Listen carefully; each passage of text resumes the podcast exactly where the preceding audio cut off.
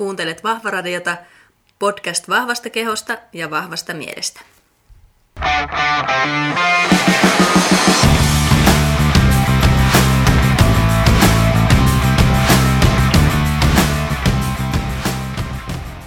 Tervetuloa kaikille vuoteen 2019 ja Vahvaradion 11 jakson pariin. Eli tässä nyt tämmöisen pienen tai vähän isommankin luovan tauon jälkeen palataan podcast-maailmaan ja Vahvaradio-hommiin ja puhutaan pysyvästä painohallinnasta meidän seuraavan vieraan kanssa. Ja meikäläisen vuosi on alkanut tässä koulu- ja työhommissa ja kouluhommia viimeistellään. Tässä on viimeinen kevät meikäläisille jäljellä tätä opintoputkea. Tämä pari vuotta on tässä tehty.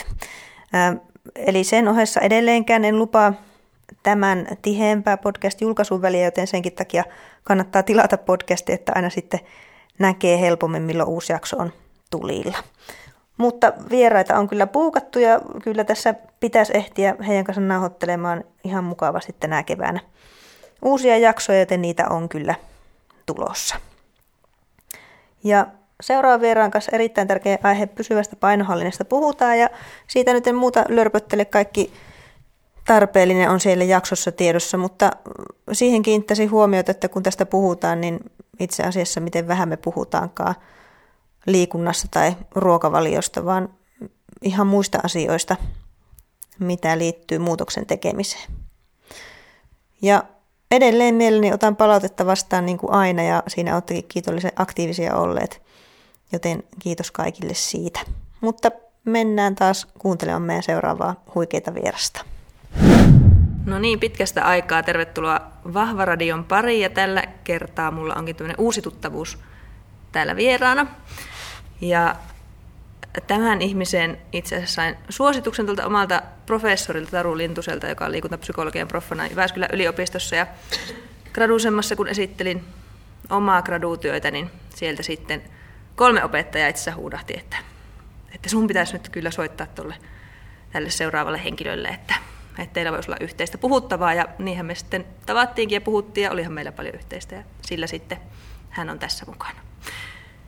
Eli seuraava vieraani on siis liikunnanopettaja ja valmentaja ja myöskin, voiko sanoa entinen urheilija vai myös nykyinen urheilija. Ei nykyinen. Tervetuloa Kaisa Valliheimo, Vahva Radio. Kiitos paljon. Ja tuota, tarkoituksena olisi tänään keskustella vähän valmentamisesta ja painohallinnasta ja Kaisa on kirjoittanut myös kirjan, joka tässä vieressäni on ja nyt tältä lunttaan vielä tämän, mikä kiinnitti heti mun huomioon, eli Olenko riittävän hyvä tällaisena painohallinnan polut on sun kirja nimi.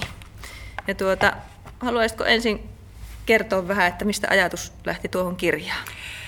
Öö, no kirjaan lähti ajatus varmaan siitä, että mä tein sellaista, 2015 aloitin tekemään pilottitutkimusta painohallintaan liittyen. Mä jäin opintovapaalle tuosta opettajaliikunnan ja terkaopettajan työstä ja äh, halusin tehdä, tehdä tota, niin erityisesti painohallinnasta sitä tutkimusta sen takia, että mua harmitti suunnattomasti mediassa esillä ollut kuva, että kuinka painohallintaa voi tehdä suunnilleen ulkoa opettelemalla, kunhan vaan niin kuin nappaa jotkut ohjeet ja, ja tota, muutos, mikä on painossakin saattanut tapahtua 30 vuoden aikana, niin yhtäkkiä kolmessa kuukaudessa ne asiat pistetäänkin kuntoon. Että tavallaan kun on itsellä kilpaurheilutausta, niin, niin mä näen niin paljon samanlaisuutta kilpaurheilussa ja painohallinnasta. Se on tavoitteellista ja pieni askeli etenevää voimavaralähtöistä ja kaikki nämä niin kuin puuttu niistä, mitä media toi esille. Ja, ja sitten toinen vielä, että mikä harmitti myös ja harmittaa edelleenkin, että ihmisiä tarkastellaan ulkoisen olemuksen mukaan, että ennen ja jälkeen kuvat ja sitten kauhistellaan valmentaja valmennettava yhdessä, että hyvin miltä mä oon näyttänyt ja ei enää mm. koskaan ton näköiseksi. Ihan niin kuin se ihmisarvo sitten riippuisi siitä, miltä ihminen näyttää. Kyllä. Tai jos on laiha, niin sä oot hyvä tyyppi ja, ja sulla menee hienosti. Ja jos sä oot ylipainoinen, niin, niin sit sulla täytyy olla elämässä aika moni asia pielessä. Mm. Ei näin niin pitkän tarinan kautta kerrottuna, että, että miksi, miksi lähdin kirjoittamaan kirjaa, niin lähdin tekemään pilottia ja sitten oli tarkoitus ehkä vähän niin kuin tekasta väitöskirja. Ja sitten mä huomasin, että juu, että enpäs mä nyt ollutkaan yhtään kyllä tutkija, että mä oon ihan käytännön työntekijä. Mutta sitten mä vaan yhtenä päivänä päätin, että no mä haluan kuitenkin kertoa tätä tarinaa. Niin tutkimus ja kirjan kirjoittaminen on kuitenkin eri asia, että mä pystyn sitä omaa tarinaa tuomaan kirjassa paremmin esille, kun tutkimuksessa ei voi sanoa, että musta tuntuu, ja kyllä tämä on näin, vaikka tutkimus sanoo, että yksi plus yksi on kaksi, mutta painohallinta, ää, käytännön työ osoittaa sen, että yksi plus yksi ei olekaan kaksi. Mm. Niin siitä lähti tämä kirja. Joo. Ja vapaudet kirjan kirjoittamisessa on tietysti paljon laajemmat kuin tutkimuksen tekemisessä. Kyllä, ehdottomasti. Joo, ja kieli, kieli on mm. ihan erilainen, että tutkijan kieli ja arkikieli, niin niissäkin on paljon eroa. Mm. Kaisa on mun uusi idoli, koska se on jotenkin, no, oot inspiroiva tuossa just mitä oot tehnyt ja miten oot asiaa ajatellut. Minähän on tässä nyt just ajatellut, että minä vähän tekasen kanssa sen väitöskirjan, mutta katsotaan miten se sitten menee. Mutta tuota, nyt tosiaan viime viikkoina mulle on tullut sellainen olo, että kun menee tuonne kauppaan ja katselee iltalehtiä ja iltasanomien otsikoita, niin siellähän tietysti rahastetaan tällä tammikuulla niin kuin ihan satasella, eli siellä on kyllä kaikenlaisia otsikoita, taas eilen pisti Instastoreihinkin niitä, että mitä siellä taas ollut huijaa kehosi laihtumaan ja, ja tuota, näin laihdut tutkitusti, se nyt oli jo fiksummasta päästä. Ja sitten myöskin kuinka voit laihtua, mutta silti oikeastaan muuttamatta mitään sun elämäntapoja, että kuinka helposti se käykään. Ja sitten mä aina mietin, että kun joskus joku ihminen tulisi esiin ja kertoisi, että luin iltasanomat ja sitten laihduin. Että mm. jos ne mm. olisikin, just niin kuin sanoit, niin tämmöinen lista, että teen näin. Mutta että tuossa sun kirjassa kirjoitat niistä pysyvistä painohallinnan poluista ja, ja tuota, miten sitten päästään Kaisa pysyvään painohallintaan. Mikä se tie sinne on? Kerro sinä nyt se joku niin, lause. Mä annan nyt sen listan, niin. että näin, näin pysyvään niin. painohallintaan. No, äh, niin kuin sanoit, että jos se olisi helppoa, niin sellainen listahan olisi olemassa. Mm. Että ensinnäkin tässä on pohjana se, että mulla on kaikki yksilöitä. Mm. Eli se, se pitää tavallaan niin kuin huomioida, että hei, minkälainen minä olen. Ja sen takia mä itse aina painonhallinnassa lähden arvopohdiskelusta.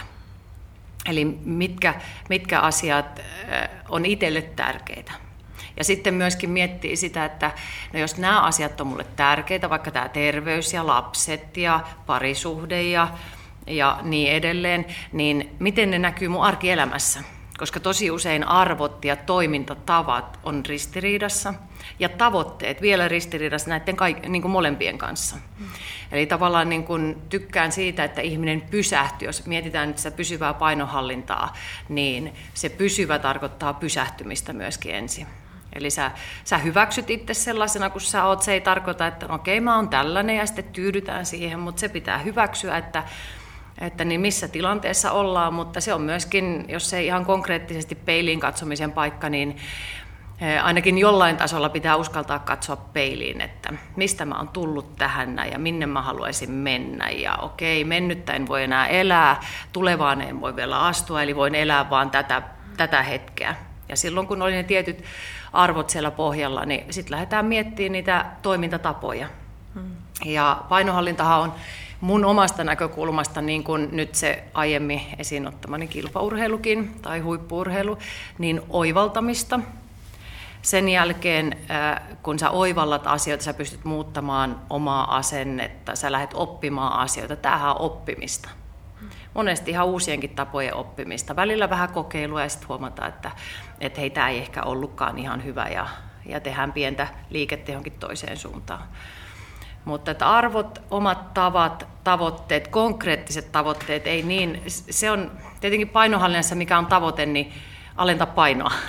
Mutta sitten jotenkin mä toivon, että siinä painohallinnan aikana ihmiset niin ymmärtää, että eihän tämä olekaan se juttu, että mä, mulla, mä olisin vaikka 5 kiloa tai 10 tai 20 kiloa kevyempi, vaan että mitä mä teen sen eteen. Miten mä syön, miten mä liikun, miten mä kohtelen itseäni, miten mä kohtelen lähimmäisiäni. Eli sellaista niin kuin elämänhallintaa hmm. enemmän. Ja just meillä oli Pietikäisen Arton kanssa aikanaan tässä Vahvaradiossa myöskin arvoista puhetta paljon ja siitä arvojen mukaisesta elämästä. Mm, että mm. just mitä sanoit, jos ne on ristiriidassa, mm. niin sehän tuo sitä pahoinvointia sinne Kyllä. elämään niin kuin silläkin tasolla, Kyllä. että sit kun niitä Stressiä. saa synkkaa, mm. niin se on ihan mm. eri juttu. Ja tuossa nyt oikeastaan kaksi asiaa kirjoitan toisen tänne ylös, että muista Muistan sanoa, jos kuulette näppäimen ääntä, niin se on vaan minä, minä täällä. Mutta tuosta urheilijaelämästä, eli sinä olet, nyt katson täältä, mm, nyt se ei tule mun mieleen. Entinen korkeushyppäjä. siis pahoittelut, mä oon huono urheilumaailman seuraaja, mutta Mehän puhun, puhuttiin jo tästä Joo. silloin, että vähän huonoja seura- seuraajia molemmat. Niin Minkään niin seuraajia, niin. Joo, mutta tuota, tuosta urheilumaailmasta ja huippuurheilusta, ja olet siinä tietysti ollut läheisesti mukana, mukana ja olet edelleen, niin minkälainen, mitä yhtäläisyyksiä sinä siinä näet? Niin kuin tavallisen oh. ihmisen elämää no, mä näen, mä näen niin tosi paljon ja, ja työhyvinvointiakin kun tekee tällä hetkellä. Tietenkin ihan kuntovalmennuksia, painohallinta, juttuja ja sitten työhyvinvointivalmennuksia, niin mun mielestä kilpaurheilu, huippuurheilu olisi siinä esimerkki niin kuin ihan kaikkeen, koska siellä niin kuin tavoitellaan sellaista niin kuin maksimaalista suoritusta. Mä en itse usko, että ihmisen pitäisi pyrkiä maksimaalisuuteen, vaan optimoida. Ja erityisesti se on sitten se pikkuinen ero ehkä kilpaurheilun ja, ja sitten kuntoilijoiden välillä, mutta siellä asetetaan tavoitteita, ne on konkreettisia, ne on isoja, siellä on myöskin unelmia. Siellä mietitään aina, että mikä on urheilijan lähtötaso. Et jos mulla oli oma laji korkeushyppy ja mä olin vaikka 180 kisakunnossa, niin mä en aloittanut 190 mikä on ihan niin kuin järkeen käypää. Kyllä, että enhän, mm. Se on loogista. Enhän mä voi aloittaa korkeammalta kuin mikä mun taso on, mutta siltikin niin kuin vaikka painohallinnassa, jos ihminen on, rinnastetaan sitä nyt tähän korkeuteen vaikka, että hän on 130 senttimetrin tasolla, ja niin usein sitten lähdetään yrittämään niitä 160 juttuja tai 170. Kyllä. Ja rypistellään hetki ja sitten huomataan, että enhän mä tässäkään onnistunut. Mm. Ja sitten voidaan tippua jopa vähän, vähän alemmas. Siellä mietitään urheilupuolella aina voimavaralähtöisesti. Ei ole psyykkinen puoli ja henkinen puoli erikseen, vaan sä oot niin kuin ihminen mitä sulla tapahtuu kotona, se vaikuttaa sun urheilun, kuinka sä nukut, sä oot nukkunut huonosti, ehkä turha odottaa sitten viikon huono unijakso, niin turha odottaa huippusuorituksia. Ei ole, en mä ole löytänyt mitään, mikä ei sopisi, hmm. mutta ehkä se, että mun mielestä ei tarvi mitata niin paljon eikä tarvi kisata ehkä kuin itsensä kanssa tietyssä määrin. Hmm.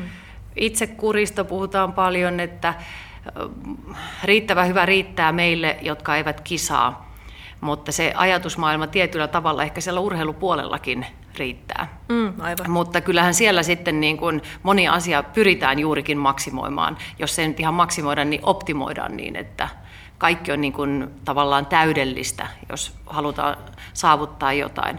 Mutta ei urheilijalla siellä niin kuin se, usein sanotaan, että hei 80 prosenttia teet asioita hyvin, niin se ei sun terveyttäsi hyvinvointia mihinkään hetkauta, vaikka sitten muutama 10 prosenttia, niin tulisikin tehtyä vähän niin kuin, mm. niin kuin ei suositella. Nyt olet Kaisa avartanut mun maailmaa ja ajattelutapaa siinä mielessä. Mä olen ollut hyvin skeptinen niin kuin urheilumaailman ja elämäntapamuutosten niin kuin samassa lauseessa niistä puhumisesta. Tiedät, se on Suomessa tosi suosittua ja myös ihmiset paljon sitä niin kuin mullekin valmentajana kertoo ja ikään kuin verrata itseänsä niihin urheilijoihin, mutta se onkin enemmänkin tuo ajatusmaailma, just, mm, mihin kyllä, pitäisi verrata. Kyllä. Ja just se, että se sun tavoite ei ole urheilijan tavoite. Ei todellakaan. Vaan just mm. toi, mitä sanoit, että se on se, mm. se oma arvomaailma, mm. miten sinä haluat kyllä. siellä elämässä pärjätä. Kyllä. Ne voi olla ihan yhdessä lauseessa. Kyllä, ja sitten ehkä se, mitä mä haluaisin niin kun viedä, nyt mä puhun normaaleista ihmisistä, niin miksi kaikki ei voisi tuntea sellaista intohimoa, että hei, että tänään on nyt taas niin kuin hyvä, hyvä päivä ja sellaisia flow-kokemuksia, mitä mm. urheilija saa. Että urheilijat on kuitenkin niin pieni vähemmistö, meillä täällä Suomessakin vaikka, niin miksi sitä samaa ää, fiilistä ja tunteita ja, ja elämyksellisyyttä ja merkityksellisyyttä ei niin kuin annettaisi kaikille, niin se, se niin kuin olisi semmoinen, minkä mä haluaisin niin kuin viedä, että hei, että sun elämässä on ihan yhtä tärkeä kuin sen, joka voitti olympiakultaa. Se voi olla yhtä merkityksellistä, mutta siihen ei kuulu se olympiavoitto. Se voi olla yhtä elämyksellistä, mutta se ei rakennu ihan niistä niin kuin samoista tota, eri maissa matkusteluista ja muista. Mutta mm. että, Palaset on erilaiset. Ja... Palaset on erilaiset, mm. mutta, mutta ehkä se niin yläkäsite mm, sinänsä niin kuin voisi olla sama. Juuri näin, ja ymmärrän mitä tarkoitat, ja, ja tuota, on ihan samaa mieltä kyllä siitä. Puhuit tuossa voimavaroista just, ja puhut tuossa kirjassakin niistä, ja että urheilijakin totta kai lähdetään siitä, että mitkä ne voimavarat on, ja, ja ei lähetä siitä, että nyt jos olet saan 30 hyppääjä, niin heti mennään sinne kahteen metriin kokeilemaan, mutta mm. ä, mitä voimavaroja, miten niitä pitäisi kartoittaa, miten niitä pitäisi ottaa huomioon esimerkiksi painohallintaprosessissa? No tietenkin ihan niin kuin itse voi kuulostella sitä omaa, omaa tota, jaksamista, että, että miten niin kuin itsellä menee. Mutta tietenkin mä käytän itse aika paljon First Beatin hyvinvointianalyysiä, että se on mulle ollut hyvä, hyvä Se tietenkin kertoo vain muutamasta päivästä, mutta se antaa, kun sitä osaa tulkita oikein, niin se antaa niin kuin hyvän pohjan sinne, mm. että me päästään keskustelemaan ja mullekin tulee sitten niin kuin mieleen taas lisää kysymyksiä, että hei, mitkä sua kuormittaa ja miten tänä päivänä, miten tämä on erilainen kuin toinen päivä. Tavallaan ne voimavarat on kuormitustekijöitä tai kuormitustekijöistä palautumiskykyä. Eli meillä on, sitäkin mä pyydän oikeastaan aina aina valmennuksissa ja näissä painohallintavalmennuksissa varsinkin niin miettimään, että mitkä on niitä omia kuormitustekijöitä ja mihin pystyisi itse vaikuttamaan, koska kaikkiin ei pysty itse vaikuttaa, niin miksi sitten murehtii niistä, mitä itsellä ei ole tai mihin ei voi vaikuttaa, koska aika moniin asioihin kuitenkin pystyy. Hmm. Ja sitten taas, että mitkä on niitä keinoja, millä palauttaa omia voimavaroja. Ja, ja itse voi ajatella, että se, kun mä oon väsynyt, niin mä menen sohvalle, eli sehän palauttaa, mutta palauttaako se sitten lopulta pitkässä juoksussa kuitenkaan. Mutta voimavarat on kuulostellen tai mitaten, ja on monia muitakin tapoja mitata niitä voimavaroja, mutta on nyt yksi, mitä mm. mä tässä kirjassakin olen käyttänyt esimerkkinä. Ja sitten myöskin ihan, tietenkin paljon ihmisiä on nyt kohdannut tässä pitkän, pitkän uran, uran aikana, niin vähän haastattelemalla jo niin kun saa selville, että onko se ihminen vähän enemmän sen tyyn, että se kantaa koko elämänsä taakkaa mukanaan, jolloin se aivoissa tapahtuva ylikuormittuminen, niin sehän kuormittaa kehoa ihan mahottomasti. Vai onko hän sellainen, niin kuin, että hänellä on ne työkalut siihen muutoksen tekemiseen, jolloin tietyllä tavalla niin kuin aika pienellä haastattelulla saa, saa itse jo selville, että hmm. miten mä lähtisin vaikka tämän asiakkaan kanssa etenemään. Kyllä. Toi tosi hyvin koko oma elämän kuormaa ja sitten vielä parhaassa tapauksessa kaikkien läheisten elämän Ei, kuormaa vielä lisäksi siihen. Kyllä.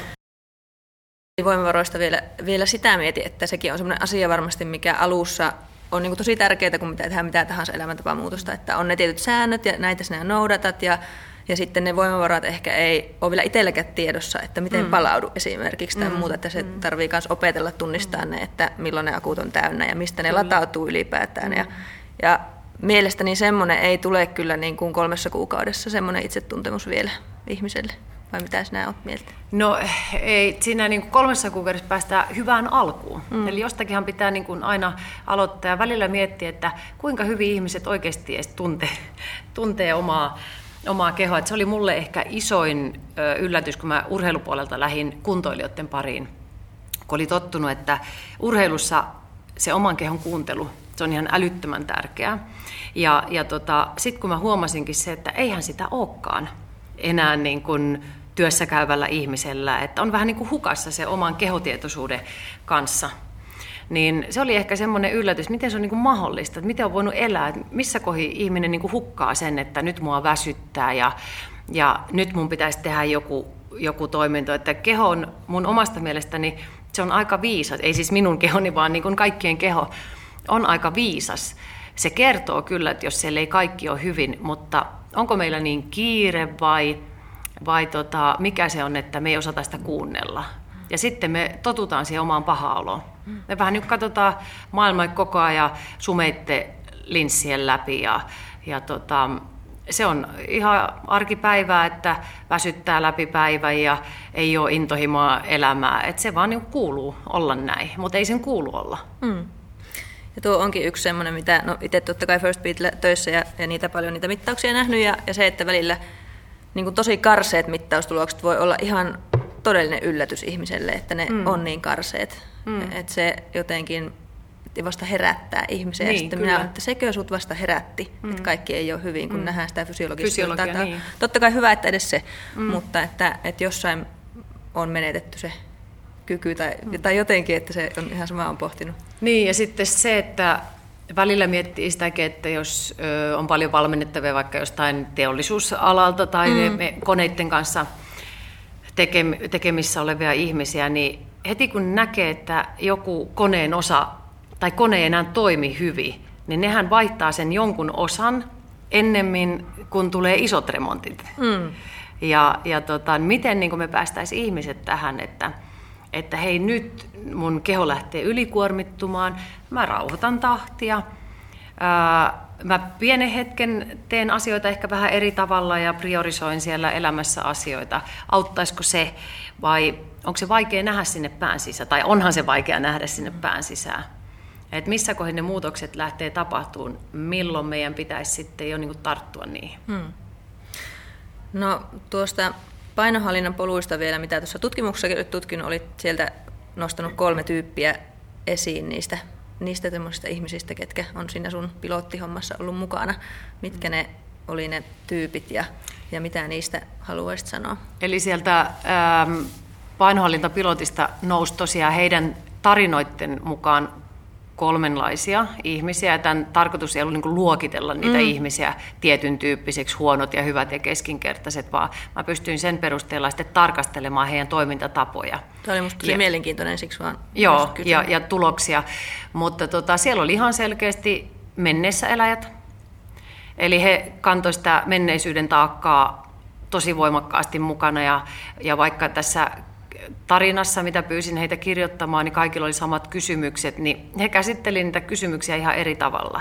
Eli ajatukset ja voimavarat oli paljon siellä menneessä, että kun aina olen ollut lihava ja minua on kiusattu ja työpaikallakin ja, ja että se huomio oli siinä omassa kehossa ja siinä, mitä se on aina ollut. Et en mä ole koskaan ollut niin kuin sen tyyppinen ihminen, mä oon aina ollut tällainen ja pitää vaan hyväksyä, että ei sitä vaan niin kuin pääse eteenpäin. Sitten oli hetkeen pysähtyjät, jotka tavallaan rupes sen, eli mulla käy tässä kolme kuukautta tämä pilottijakso, niin he rupes miettimään, että niin, että missäs mä oikeastaan oonkaan ja mikäs mulle oikeasti onkaan elämässä mielekästä ja mitäs mä oonkin unohtanut näin itteni. Et kaikki muut on mennyt aina mun edelle. Toki oli sitten sellaisiakin, totta kai, että heillä oli kaikkia piirteitä, mutta että selkeästi joku siellä oli yhdistävänä tekijänä. Ja, ja tota, niin, ne rupes vähän niin kuin miettimään sitä omaa elämänhallintaa, ajahallintaa ja, ja just, että mikä mulle on tärkeää, niin kuin arvo, arvopohdiskelua. Ja, ja paljon hakemaan asioita omaan arkeen, mitkä rentoutti ja oli mielekkäitä ja mitkä ehkä muisti, että ai niin, tämähän olikin se kiva juttu, mitä mä aiemminkin tehnyt. Hmm. Sitten oli sellaiset muutostietoiset, jotka jotka niin, keskitty siinä tarinassaan paljon siihen nykyhetkeen, että huomas, miten kehossa tapahtui muutoksia, että ryhti oli parempi ja portaiden nouseminen helpompaa ja, ja tota, puhu paljon tulevaisuudesta. Ja, ja se, mikä oli mielenkiintoista näillä kolmella ryhmällä, niin, niin mä katsoin tietenkin vasta tarinoiden ja ryhmittelyn jälkeen, niin heillä First Beatin voimavarakuvaajat oli samansuuntaiset. Eli mennessä eläjillä oli hyvin negatiiviset ja ei, ei tapahtunut muutosta sen kolmenkaan kuukauden aikana, koska heillä olisi pitänyt vielä niin kuin enemmän jäädä siihen arvojen maailmaan ja hidastaa sitä etenemistä. Ja, ja sitten hetkeen pysähtyillä ne oli alussa negatiiviset, mutta ne lähti paranemaan. Eli voimavarat lisääntyi sen mielekkään tekemisen ja rentouden ja oikeanlaisen hengittämisen kautta. Ja, ja sitten nämä muutostietoiset, joilla oli heti alussa positiiviset voimavarat, ja ne vaan lisääntyi siinä matka edetessä. Hmm. Eli selkeästi niin kuin kolme erilaista, ja siellä kolmessakin vielä niin kuin erilaisia niin kuin alatyyppejä, voisiko sanoa näin. Ja nyt jos mietitään mitä tahansa valmennusta, niin jos se menneessä eläjä tai sitten toisin sanoen, jolla on voimavarat tosi heikot ja muutos, muutosmyönteinen ihminen ja jolla on hyvät voimavarat, jos he harjoittelee samalla tavalla, tekee samanlaisia muutoksia, niin ei siihen tarvitse tiedettä todistamaan, että se ei tule onnistumaan. Mm, et se, se on ihan niin kuin selvää, että et sä voi kuormittaa kuormittunutta kehoa vaikka liikunnalla lisää. Mm, Eli sinne pitää ensin hakea semmoisia elementtejä, että se keho pystyy ottamaan vastaan. Tämähän on ihan eri päin kuin miten Tämä on ihan, ihmiset tekee. Kyllä, tämä on ihan eri päin. Ja sehän mua harmittaa sitten niin kaikista eniten vielä, että siellä just menneissä eläjiä on muuten eniten. Ja Olen vaikka, mieltä. vaikka mm. oli niin kuin pieni otos minulla, mutta käytäntö on osoittanut, että heitä on eniten ja he ovat niitä, jotka nappaa näitä yleisiä ohjeistuksia ja, ja ajattelevat, että mun pitäisi nyt pystyä tekemään eh, hirveällä itsekurilla tollasta ja tollasta ja tollasta ja, Kyllä. just ja näin. yrittävätkin mm. välillä lähteä tekemään. Ja useita kertoja. Ja just tämä, tulee tämä sun alun metafora, että Kyllä. sitten taas yritetään sitä mm. isointa mm. korkeutta. Kyllä. Ja sitten kun siinä epäonnistutaan, mm. niin sitten se mm. masentaa luonnollisesti. Masentaa mm. se itteekin. Itteekin, jos minä lähtisin tästä nyt korkeushypyyn olympialaisiin, voisi loppua siihen. Ja niin siis... onneksi sinne ei vaan pääse lähteä. Ei pääse sille lähtemään. Sinne vähän karsitaan.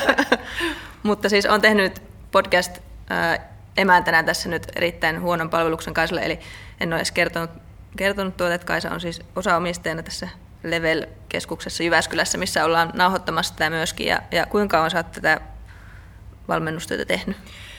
No tätä täällä Levelin alla niin kaksi ja puoli vuotta. Mm.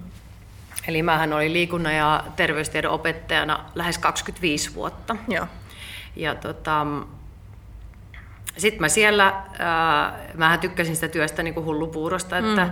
tietyllä tavalla niin kuin ihan olen opettaja sydä, sydämestäni, niin, niin tota, siellä me mentiin oppilaiden kanssa läpi aina Terkan tunnilla, tehtiin kampanjoita ja mä jotenkin niin kuin, nyt tietenkin jälkeenpäin huomasin, että mähän syötin niille tätä, mitä nyt itse tällä hetkellä teen. Ja jossakin kohin sitten rupesin miettimään, että no miksi mä en itse sitä voi tehdä.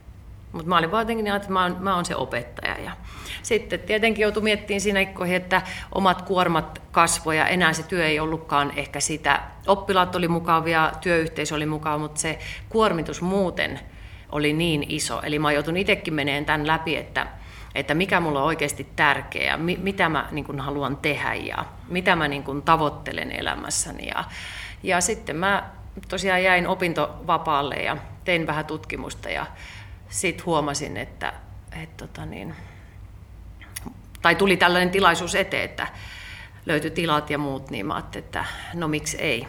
Sitten mm. lähtisi niin kuin kokeilemaan, kokeilemaan tätä. Ja tosiaan nyt, ja siinä samassa vähän niin kuin joudun jättämään sitten kilpaurheilijoiden valmentamiset. Yleisurheilu on se mun oma laji myöskin valmennuspuolella, mutta välillä aina aina tota, käyn auttamassa ja eihän sitä tiedä, mitä tulevaisuudessa sitten tekee, mutta että just tämä yrityksen alkuvaihe on ainakin ollut sillä tavalla työllistävää, että, hmm, että niin sitten joutuu aina miettimään, että jos opettaa ihmisille hyvinvointia, niin, niin pitää ainakin sitä omasta hyvinvoinnista pitää sitten kiinni. Niin.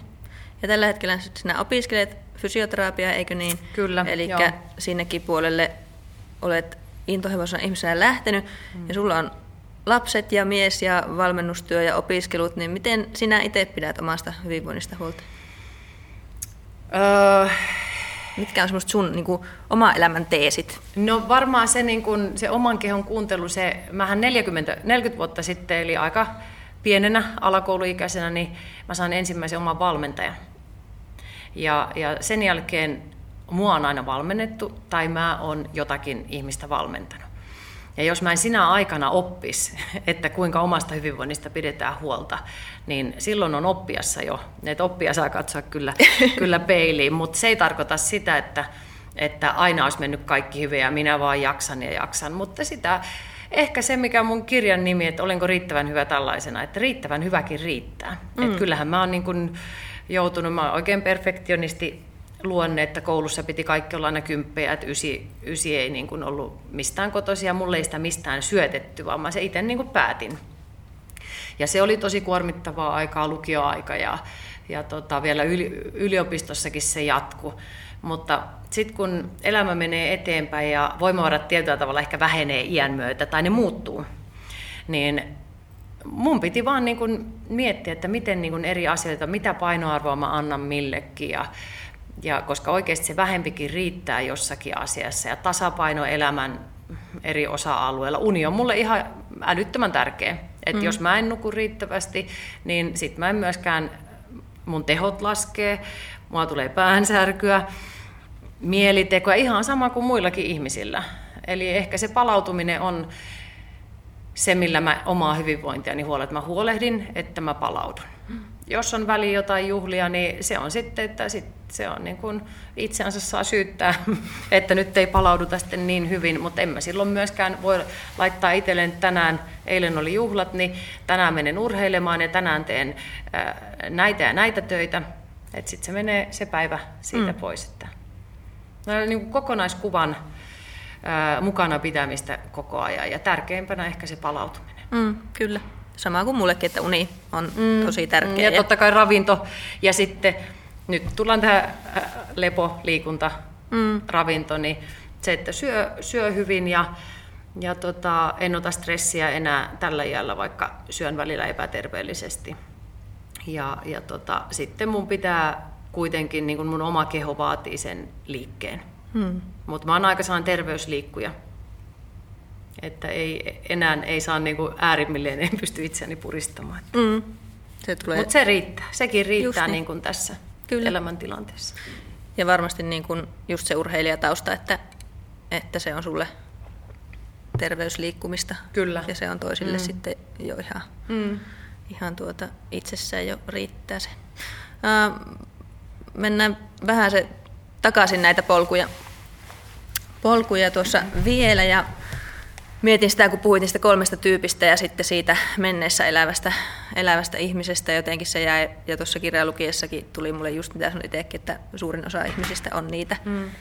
niitä ja tuota, ja ikään kuin sitten he, he on myös niitä, jotka sitten epäonnistuu siinä painonhallinnassa ja, ja sitten taas ikään kuin itselle tuli sellainen kuva niistä kolmesta tyypistä, että se on vähän niin kuin sellainen kuoppa, että mitä syvemmällä sillä kuopassa on, mm. että se mm. viimeinen tyyppi on jo niin kuin siellä reunalla, että sittenhän siitä kun nouset, niin ei ole enää pitkä matka. Mm. Mm. Että senkään takia kolmessa kuukaudessa ei, ei vielä sitten näy, näy niillä menneisyydessä eläjillä muutoksia. Mutta siis kysymykseni kuuluu, että miten sitten sieltä niin kuin sun valmennuksessa esimerkiksi, tai miten sinä näet, että sitten sieltä menneisyydestä noustaisi tähän nykyhetkeen? No ainakin se, että ensin niin kuin hyväksyy, niin kuin sanoin aiemmin, että niin kuin mm. hyväksyy sen oma, että hei mä oon tällainen. Ja heissä on paljon myöskin malttamattomia tyyppejä. Eli mulle heti tässä nyt äkkiä kaikki. Ja, ja sellaisia tietyllä tavalla ehkä impulsiivisiakin, että nyt pitäisi niin kuin saada, nyt pitää jotakin tapahtua. Öm, Tämä ei tarkoita missään nimessä sitä, että menneessä eläjä, niin no hän nyt on menneessä eläjä, että no voi voi, että sepä on harmi, harmi juttu, että sun on nyt vaikeampi vähän päästä. Mutta mun silmissä näyttää niin kuin että he ovat entistä lähempänä taas sitä kilpaurheilua. Eli heille pitää spesifioida tarkkaan, että mitä se kroppa ottaa vastaan. Ja sitten hyväksyä se, että, että eteneminen on vähän hitaampaa. Mm. Se, se on vaan fakta. Jos sä lähdet vähän kauempaa, sä pääset eteenpäin. Voi olla, että jossakin vaiheessa pääsee sitten niin kuin harppaamaan ihan kunnolla. Eikä tarvi ihmisen muutta. Me ollaan vähän erilaisia läpi elämämme, mutta tietyllä tavalla niitä työkaluja siihen niin kuin omaan itseen niin kuin löytää. Et jos mä oon tyypiltä, niin jo sellainen menneessä elää, niin mitä työkaluja mä pystyn käyttämään, että mä pystyn elämään tässä hetkessä, mä pystyn niin kuin saamaan asioita, mitä muutostietoinen vaikka tekee. Hmm. Ei niin, että ihminen vaihdetaan joksikin toiseksi, mitä hän ei ole. Kyllä. Että sen niin kuin oman niin kuin ka- kaikki ne, ja, ja myöskin se, että sen epämiellyttävän kanssa eläminen. Että eihän tämä ole sitä, että kaiken pitää mennä täydellisesti, vaan se, että sä opit elämään sen pahan olon kanssa, koska ei, ei kukaan niin kuin pysty niin kuin olemaan ilman kompastumisia ja, ja epäonnistumisia ja sitä pahaa oloa. Mutta juuri työkaluja sitten niihinkin, että miten niiden kanssa niin kuin ollaan ja päästään kuitenkin eteenpäin. Ja tuo olikin hyvä siltä tuohon mun seuraavaan juttuun, eli just nuo ikään kuin epämukavuusalueelle astuminen. Ja, ja tuossa kirjassakin käyt tätä mun vihaamaa, vihaamaa slogan, eli no pain, no gain, mutta mm. sulla onkin siihen ihan erilainen lähestymiskohta kuin mm. mitä minä olen siitä aina ajatellut. Eli mulle se on ollut semmoinen niin kirosana tuolta sali- ja fitnessmaailmasta siihen, että, että ikään kuin ä, tavallisen treenaajan pitäisi treenata niin kuin televisio-ohjelmissa, missä sä oksennat mm. verta kyllä. ämpäriin joka kerta, mutta se ei ollut ollenkaan se sun pointti. Niin kyllä mäkin tämän allekirjoitan no pain, no gain, ja, ja tietyllä tavalla se välillä, välillähän onkin niin, mutta tavallaan se, että eh, jos ei opi elämään sen niin kuin peinin, peinin kanssa, epämiellyttävän kanssa, koska se kuuluu elämään, niin ei voi tavallaan niin kuin saavuttaa. Että pitää niin kuin hyväksyä, saavuttaa asioita elämässä, että, että pitää niin kuin hyväksyä se epämiellyttävä, eikä yrittää päästä siitä eroon.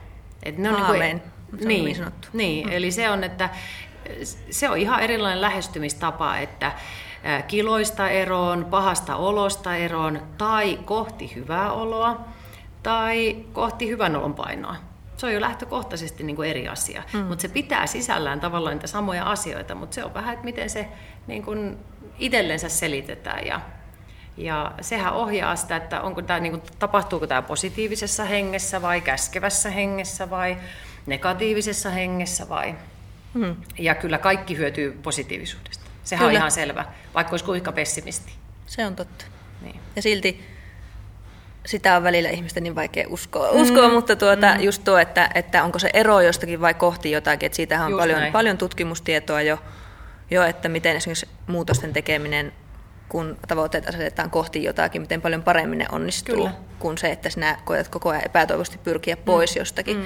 niin se tuntuu jo ajatuksenakin itseltä semmoiselta, että niin kuin puistattaa. Kyllä, ja niin kuin tuossa kirjassa kerron, niin semmoinen ää, vähän iäkkäämpi rouva minulta kysyi, se oli sellainen naisten ilta tai naisten aamupäivä, niin puhuttiin ihan hyvinvoinnista, niin siellä yksi rouva kysyi, että kun tämä nyt ei liity mitenkään hyvinvointiin, mutta haluaisin kysyä sinulta, että miten surusta pääsee eroon. Hmm. Ja sitten mä sanoin, että no tämähän nyt liittyy mitä suurimmassa määrin hyvinvointiin. Ja, ja sitten just puhuttiin tästä, että se lähtökohta, että haluaa päästä surusta eroon, niin se suru saa sut koko ajan kiinni.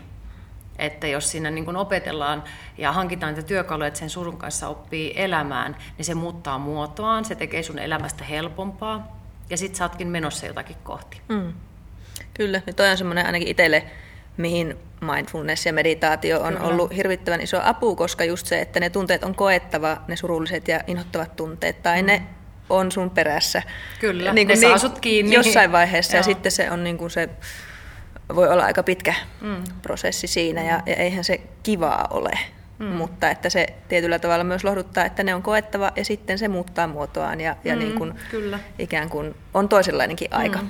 Mm. aika tulossa, kun sitten uskaltaa. Tie, niin, ja tietyllä tavalla, en mä tiedä, onko ne että ikävistä tunteista oppii eniten, en tiedä, että voiko mm. sitä silleen sanoa, mutta tavallaan joo, mutta että kyllä sitä urheilupuolellakin epäonnistumista niitä oppi kaikista eniten.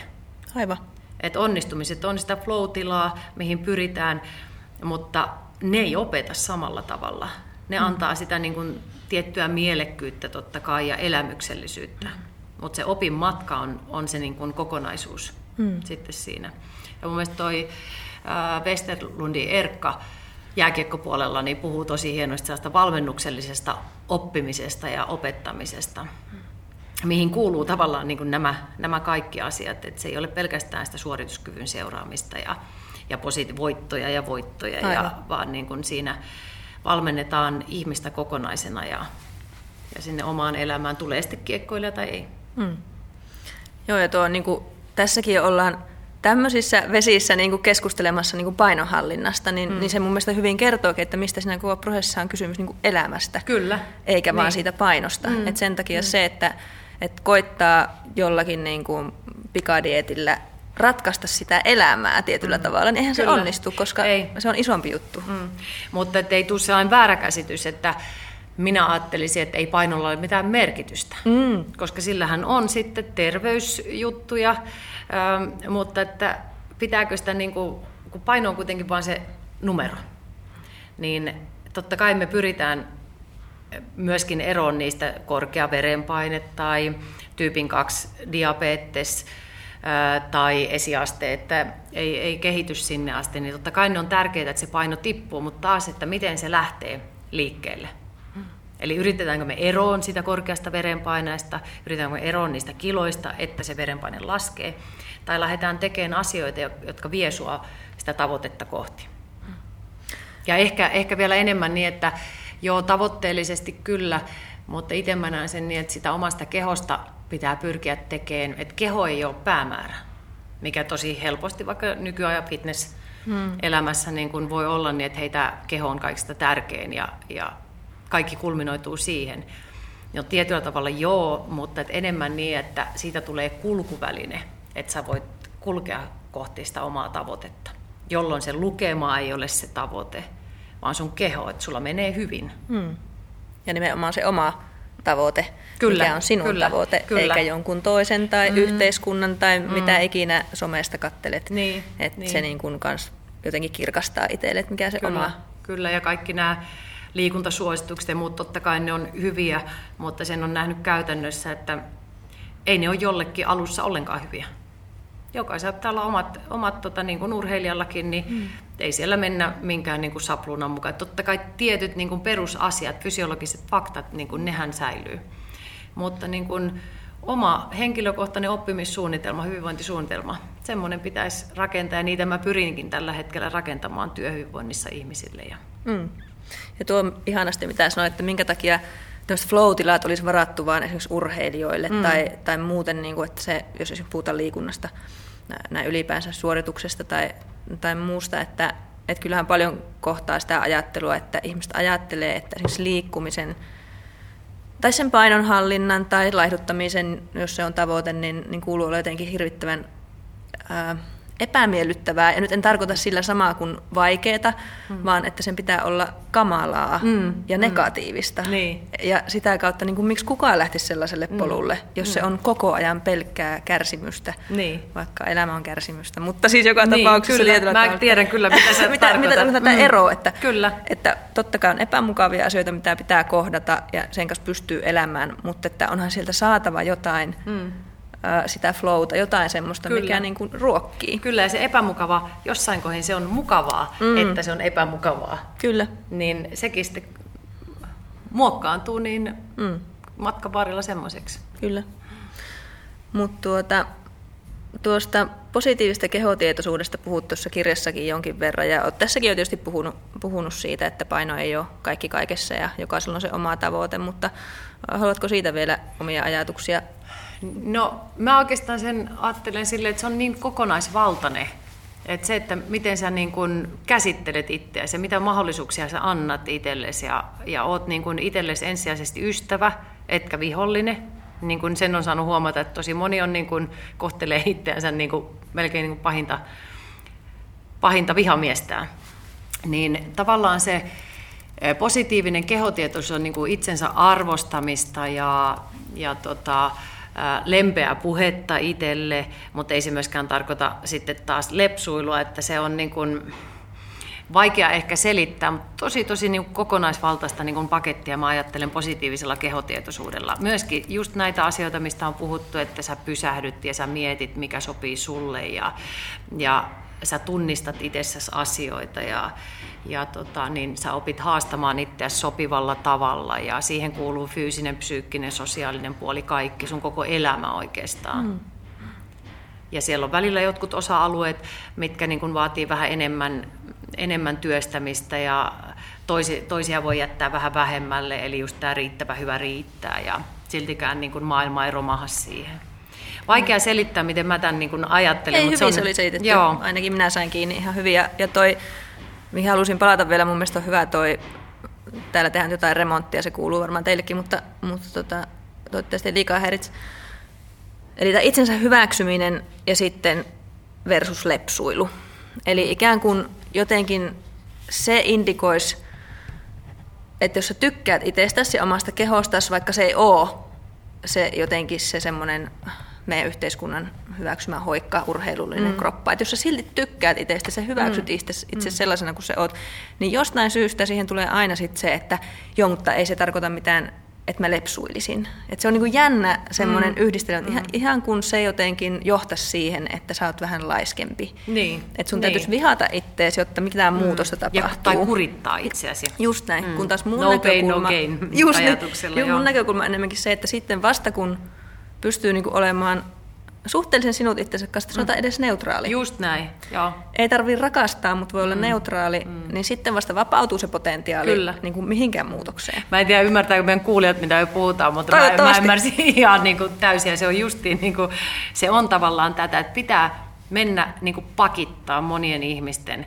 että he voi lähteä eteenpäin. Mm. Ja, ja se monesti vaikka tällaisille menneissä se niin kuin voi kuulostaa siltä, että mitä ihmettä, että miksi Kyllä. tällaista, mitä tämä, niin kuin, vaikka peruskuntoharjoittelu, jos ihminen on kovin kuormittunut, niin miksi hän ei saa harjoitella kovilla sykkeillä? Niin hänelle ei ole pelkästään sen selittäminen, on niin kuin, että hän ei ymmärrä, että kun pitäisi mennä kovaa, että hän kehittyy, niin ei, että sä et pysty vielä, että me luodaan tätä pohjaa. Kyllä. Ja joo, mutta toi oli tosi hyvä, mitä sanoit. Joo. Toivottavasti moni, moni sai sieltä kiinni. mutta toi, toi on just hyvä tuo pohjan luominen. Pohjan luominen ja se on kyllä paljon asiakkaiden kanssa sitä käydään liikuntapuolesta esimerkiksi, oikeastaan tietysti kaikesta, mutta että, että jostakin syystä ne standardit on on se kurittaminen ja kovuus, että sillä niin kuin tullaan Kyllä. tulokseen. Ja sitten siinä mielessä se on ihan hie, tosi hienoa, että puhut tuosta urheilijaelämästä, koska eihän sielläkään tehdä mm. sillä tavalla. Ei. Että eihän se ole mitään järkeä. Ei. Että tuota, mm. jos urheilijakin treenaisi samalla tavalla kuin tavallinen ihminen ajattelee, että, mm. Että pitää tehdä. Tämä ei, ole muuten, tämä ei ole remonttia, vaan siellä heitetään kuntopalloa. Ai niin kuin Sorry. urheilupaikassa. Ai niin me ollaan.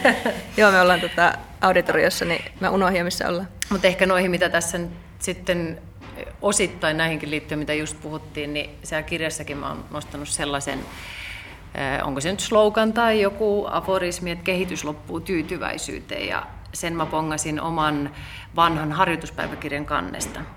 Ja tämänkin voisi ymmärtää kahdella tavalla, mm. että että sun pitää koko ajan vaatia ja vaadi, vaadi enemmän, että jos sä pysähdyt, niin sä jäät muista jälkeen.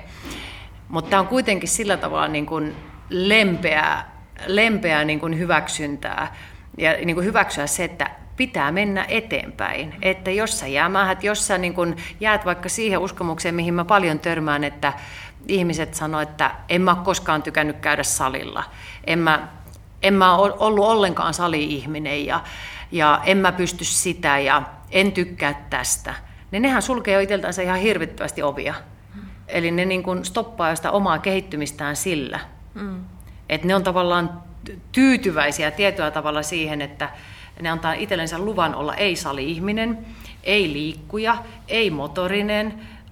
Et tavallaan niin kuin, mitä sanoin jo aiemmin, että kuinka hyvin me oikeasti tunnetaan itseämme. Mm ihmisillä on paljon uskomuksia siitä Minkäla- omista voimavaroista. Kyllä, mm. kyllä. Tai minkälainen mä oon ihmisenä. Mutta sen toki huomaa, että jos joku sanoo, että mä en ole sali-ihminen, niin en mä häntä laita salille. Mutta sitten yllättäen hetken päästä löytää itsensä salilta. Mm.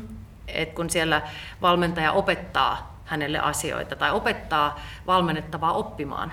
Just niin, kyllä.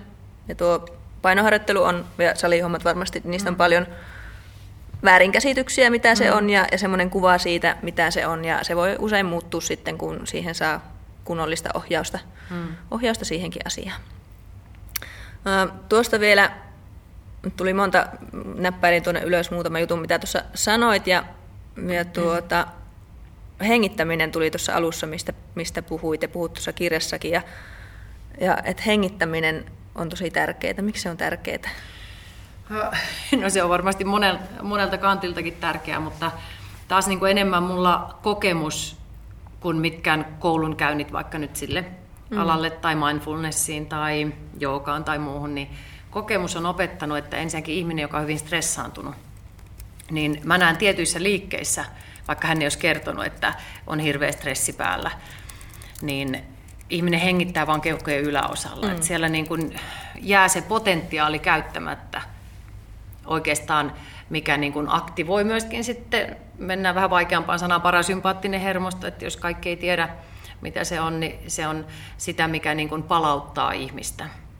Eli siellä sillä hengittämisellä voidaan aktivoida sitä sympaattista hermosta ja pitää niin kuin sitä vireystilaa liian kovasti yllä. Mm.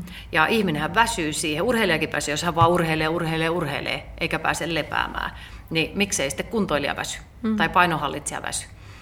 Eli tavallaan se hengittäminen on jo monen ihan niin kuin perusasennon ylläpitämisen tai ainakin toiminnallisen tekemisen lähtökohta. Eli se muokkaa kehoa, mutta se muokkaa myöskin sitä mieltä sitten paljon sen palautumisen tai ei-palautumisen kautta. Kyllä.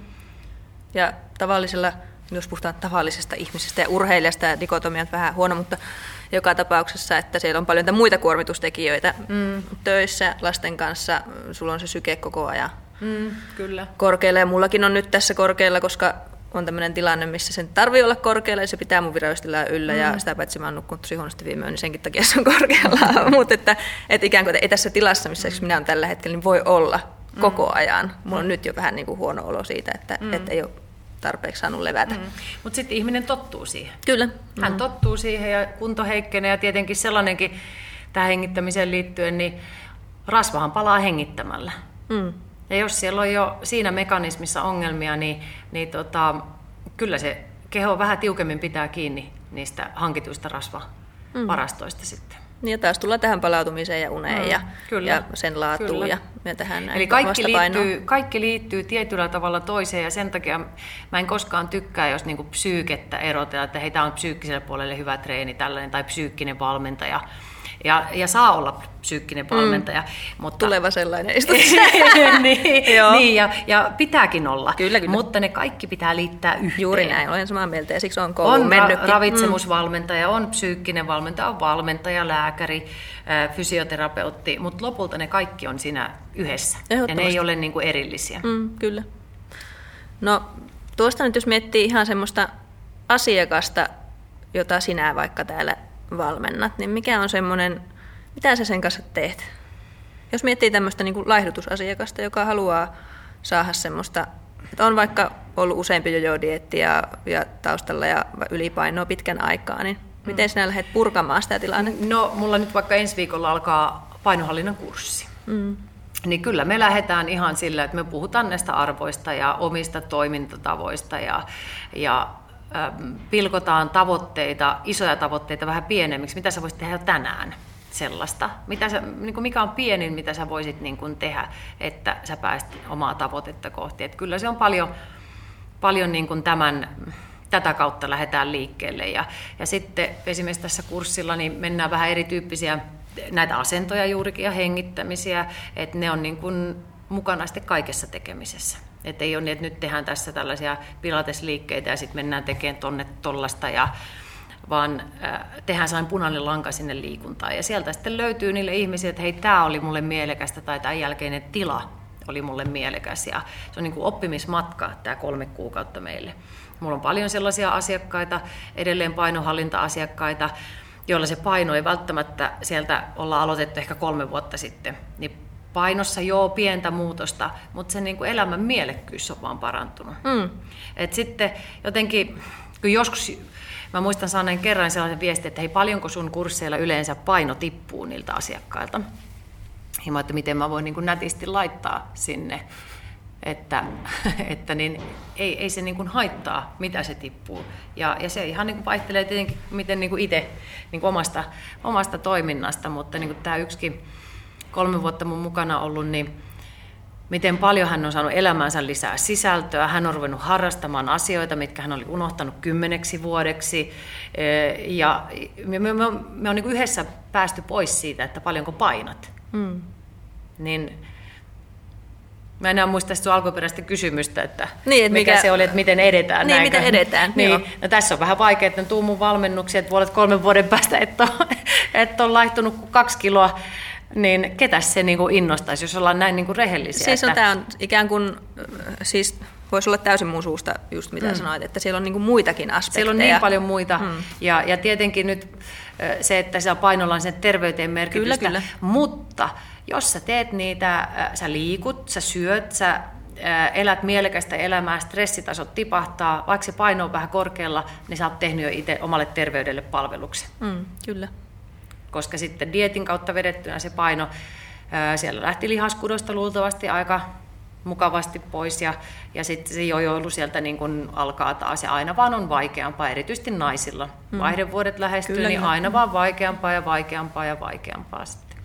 No mitä sun ryhmäläiset on mieltä siitä, että, että katsotaankin eka arvoja ja hengittämistä, eikä lähetäkään siihen, että hei, että nyt sitten huomenna crossfittiin ja, ja tuota, muista syödä tälle ja tälle, että lähdetäänkin niin kuin aika eri päin? No ei ole yhtään tullut sellaista, että miksi me näin. Niin. Voihan olla, että joku on ajatellut.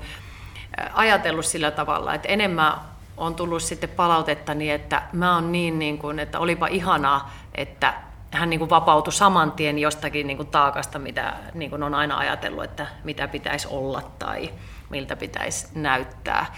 Mutta sitten on kerran ollut yksi asiakas, joka oli myöskin sitten, hän oli hyvin tyytyväinen, mutta hän eli niin stressaavaa elämänvaihetta. Me puhuttiin näistä arvoista ja niin hän sanoi, että se oli hänelle tosi raskasta, että se niin kuin, meillä on nyt vain ihan yksi luento sitä, niin, että hän ei niin kuin pystynyt miettimään niitä asioita. Mm, aivan. Mutta kun päästiin seuraavalla kerralla taas sitten näihin hengittämisiin, eli toiminnan kautta niin kuin hänelle tuli sellainen niin kuin mukavampi olo. Kyllä. Että se joskus se elämänvaihe, eihän mindfulnesskaan sopi vaikka kaikkiin elämänvaiheisiin.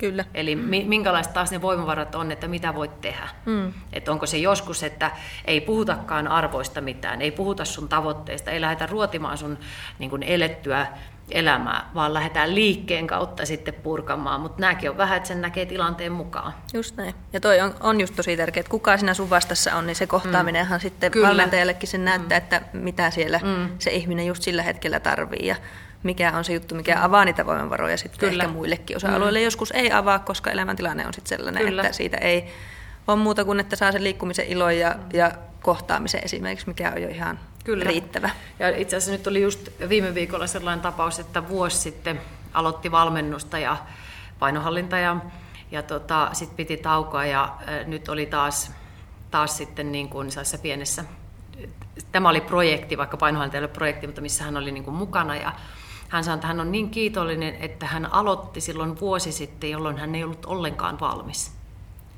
Ja sitten tuli vähän taukoa ja nyt hän niin kuin ymmärtää näitä asioita ja nyt hän pääsee tästä eteenpäin. Et joskus se, niin kuin, ne ensimmäiset askeleet kestää vuoden. Mm. Mutta taas jos mietitään hyvinvointipuolella ja haluttaisiin asiakkaita ja niin halutaan, että ihmiset tulee valmennukseen, niin, niin eihän, eihän ihmisiä innosta tällaista niin kuin tämä todellisuus ja faktat, että ei, ei se haittaa, vaikka menee vuosi näihin ensimmäisiin askeliin, vaan ihmiset, ja se on ihmiset ostaa normaalia. sen, että kyllä, mm. ja se on normaalia, ihmiset ostaa sen, että ää, kuukaudessa pääset tuloksiin, mm. kolmessa kuukaudessa, kunhan kuritat itseäsi, mm. niin saat olla varma, että tapahtuu tuloksia. Kyllä. Niin, niin se niin kuin motivoi heitä enemmän. Mm.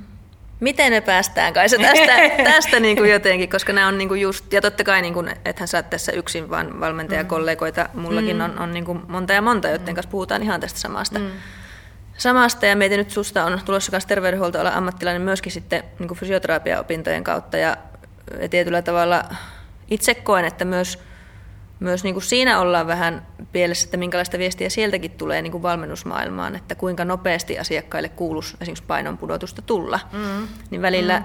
se on epärealistinen myöskin. Kyllä, ja, ja mulla on sellainen yksi intohimo ollut tässä kolmen vuoden ajan, että mä haluaisin yhdistää terveyttä ja hyvinvointia, niin kuin sanoit sitä urheilusta ja liikunnastakin. Mulla oikeastaan urheilu, liikunta, terveys, hyvinvointi, mm. vaikka ne on eri asioita, niin mä haluan niin kuin yhdistää niitä, niin, niin tuolla mehiläisellä aloitan työ, ei, ei työhyvinvointi kuin hyvinvointivalmentajana, vaikka joo. en ole terveysalan ihminen. Hmm. Eli tavallaan Hyvä. sitten joo, mun mielestä se on niin kuin jo voitto, että terveys ja hyvinvointi kulkee rinnakkain. Hmm, hmm.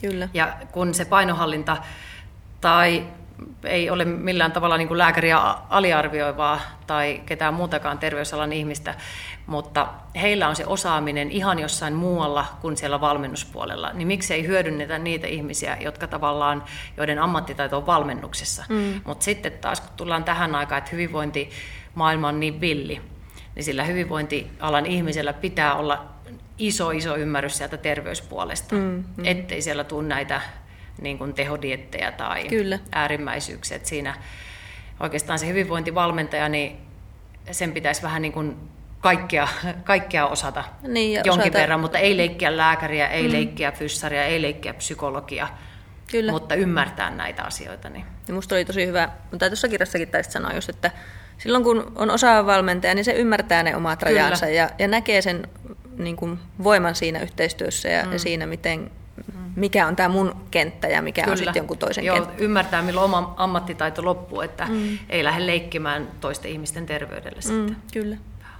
Mutta tuota, tuleeko sulle kai tähän loppuun jotakin, mitä ehdottomasti haluat vielä sanoa tai mitä mä en tajunnut sulta kysyä tai muuta tästä painohallinnasta pysyvästä painohallinnasta, valmentamisesta, elämäntaidoista, koska niistäkin me on tässä nyt keskusteltu. No ei, ei nyt justiin, tai sitten varmaan tulisi paljonkin asioita niin. kun tätä, tätä jatkaisi, mutta kyllähän me varmaan aika, aika tota niin, paljon ainakin tätä aihealuetta mm. nyt käsiteltiin. Että. Kyllä, mutta tuota, siinä tapauksessa loppuun mulla on sulle vain muutama kysymys, mitä aina mm. välillä, välillä ihmisiltä kysyy, jotka liittyy vain suun itsees. Mm. Että ne on tämmöisiä vähän rennompia ja hauskempia. No niin. Eli mikä tuota, Kaisa, on sun lempiliike salilla? Oh. Tai inhokkiliike. Hei, mennäänkin siihen. Öö, ei mulla ole, mulla ei ole kyllä mitään inhokkia ikinä missään. Mun inhokit voisi ajatella sillä tavalla, että mitkä aiheuttaa mulle kipua. Eli mulle ei sovi esimerkiksi maastaveto. Mä en voi tehdä mm. maastavetoa, se on hyvä liike, mutta se ei sovi minulle. Mm. Niin mä voisin sanoa tällaiset liikkeet, ne on ehkä sitten inhokkeja sen takia, että, että hyvyydestään huolimatta ne eivät sovi minulle. Juuri näin, mm. joo, mutta ihan hyvä pointti. Tuota, mikä olisi sun lempiateria, jos saisit ihan päättää? lempiateria voisi olla sellainen, ehkä se nyt olisi niin lohisalaatti tai kanasalaatti oikein, missä on kaikkea mahdollista siementä ja mm. pähkinää mm. ja juustoa ja ehkä sitten lopulta energiamäärältään ihan iso, vaikka nyt se on salaatti siellä pohjalla. Mutta joku salaatti pohjainen ruoka, ruokaisen salaatti. Mm. Kuulostaa Mutta mä oon hyvin hyvin tota, syön kaikenlaista, niin mulla ei ole siinäkään. Niin kuin huomaat, ei mulla ole inhokkia eikä mulla ole myöskään... Mulla on ruoasta vähän sama. Tilanteen että... mukaan aina mennään. Kyllä, tilanteen mukaan ja ei ole itselläkään lempiruokaa oikeastaan. Se vähän riippuu. Mm. Mutta tuota, mitä sinä teet rentoutuaksesi? Jotakin, katon, mikä ei ole urheilua. Katon eikä. miehen kanssa Netflix-sarjoja. Sama kuin mulla. Joo. Ja sellainen ehkä niin kuin yhdessä tekeminen, niin kuin tietyllä tavalla aivot narikkaa ja et ei yksinään, vaan niin kuin yhdessä. Mm. Ja se on sitä parasta. No, onko sulla jotain, tuota, minkälainen sun liikuntarutiini on viikolle? Mä just sanoin eilen, että yhdelle ryhmälle, että mä tissuttelen koko ajan. Eli mä niin kuin liikun vähän koko, koko ajan. ajan. Mm. Ja, ja tota, sitten mä pyrin, että sen tissuttelun Eli koko ajan liikkumisen lisäksi mä jonkun kolme kertaa viikossa niin kuin ihan tekisin treenin, mm. mutta se mun treeni on 15 minuutista tuntiin, mm. eikä mulla ole koskaan mitään sellaista, että, että niin mun keho tavallaan kertoo, että hei tänään mä niin kuin vähän voimaa ehkä kaipaisi lisää ja, Joo. ja nyt voisi tehdä vähän kestävyyttä. Että mä en niin kuin systematisoi ja kalenteroi mun omaa liikkumista enää. Mä tein sitä niin kauan urheiluaikana. Aivan, aivan. Ja se on jotenkin sisäsyntynyt, että mun kroppa kertoo, että nyt ei tänään vaikka tätä, vaan sitten vähän mm. enemmän tota. Mutta mä niin kuin liikun koko ajan vähän. Tuo, tuo on tosi hyvä, eli liikkumisen tissuttelu on sallittua. Eilen, eilen ihan kehitin itse. Tämä on niin Kaisa Wallinheimon trademarkattu tota, termi.